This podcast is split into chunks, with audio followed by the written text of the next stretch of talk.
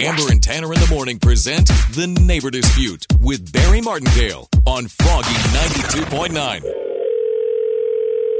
Hi, this is Roxy. Hi, Roxy. My name is Barry Martindale of Martindale and Johnson Attorney Services. I'm calling you about your home in Petaluma. Yes. I have a report that you let your kids play outside. One of your neighbors contacted me and told me something very, very uh, scary that's happening. You let your child drink out of a hose in your yard?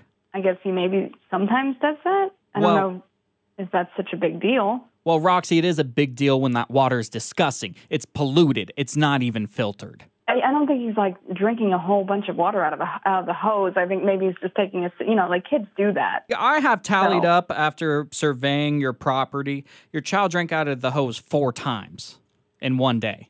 So my neighbor is watching my kid drink out of a hose and she reported this. Yes. Are, are you not hydrating your children? Are you not giving them water? Yeah, I'm hydrating my children. I don't understand. This is seriously, she contacted you. Uh, you're a lawyer? What about this? Instead of going to civil court, which my client wants, they want you to drink water exclusively out of a water hose for 24 hours. Then you can tell me if it's a She big wants to deal go or to not. Court? Are you kidding me? That, uh, who is who? Which neighbor is this? Is Lis- this Diane? Listen, Roxy, if you want to avoid court, just drink out of a hose for a day.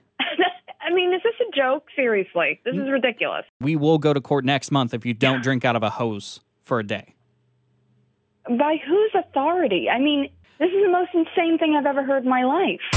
You've been Martindale.